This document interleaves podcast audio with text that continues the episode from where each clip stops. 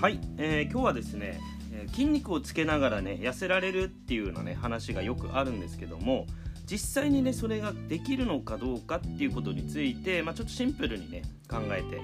お話ししていきたいと思います、まあ、筋肉つけながらね痩せる、まあ、筋肉は増やして、ね、脂肪は減らすってこれすごくですね理想的っていうか、あのー、まあ、誰しもねそうなりたいと思うと思うんですけどもこれそもそもですね根本的に、あの、落とし穴というかあの勘違いっていうところが実はありましてえっとですねこう体重を減らしていく、まあ、脂肪を燃焼してとかですね体重を減らすっていうのは減量ですよね。文字通り減量するっていう方向なんですけども筋肉つけるっていうのは増量なんですよね。だからあのやろうとしてることはあの内訳っていうかねあの違うと思うんですけども実はその減量増量っていう感覚でいくとあの真逆の方向になるんですねでっていうことは同時に同じ方向に進むことはできないんですね。なので、あの痩せながら筋肉も同時につけるっていうのはあのそういう考えでいくとちょっと無理があるんですよね。ただまあ実際そういうふうにあの痩せて筋肉もつけた人もいるっていう実例がね結構あのいると思うんですけどもそれはなぜかっていうと減量時期と増量する時期っていうのがあの同じ時期ではないんですね。で増量する時っていうのは栄養もいっぱい取っていかなきゃならないので栄養を減らしながら増量するって筋肉に栄養がいくってこともないんですよね。だからあのこれボディービルダーの方とかもそうなんですけども増量していく時っていうのは同時に脂肪も絶対増えてるんですよね。で体の中ってそんなに綺麗に分かれてなくて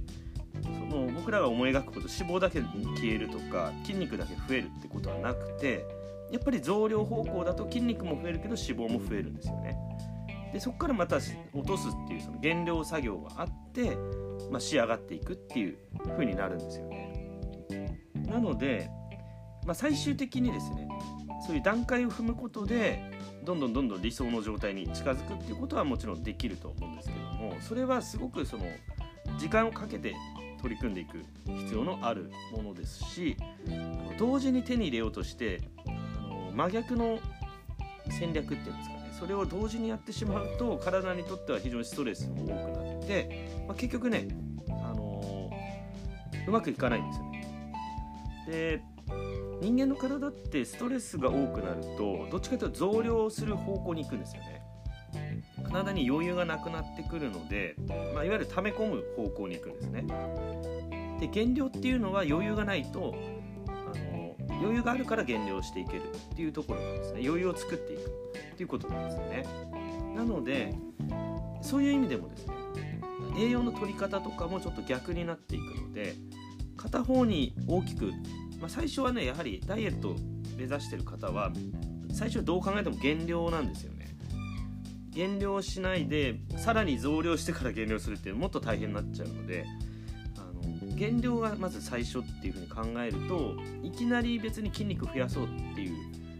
ことは別に考えなくてよくて減量してからその後筋力をあの作っていく。もちろん適度にね運動するっていう、まあ、その中で筋トレがね含まれることはいいとは思うんですけども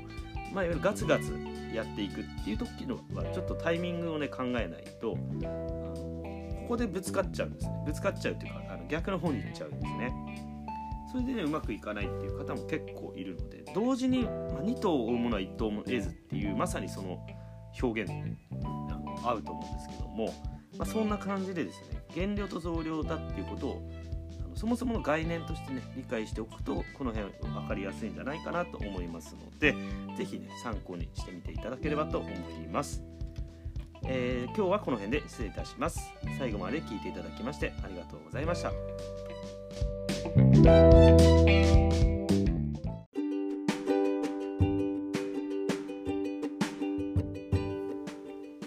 このチャンネルではあなたが病院に頼りすぎることなく毎日を生き生きと健康的に過ごしていく上で役立つ情報を配信しています。この配信を聞いて面白かったためになったと思われたらフォローやいいね。コメントなどいただけると嬉しいです。また何でも相談室をやっています。特になかなか改善しない腰痛やダイエットでお悩みの方はぜひ相談していただければと思います。相談は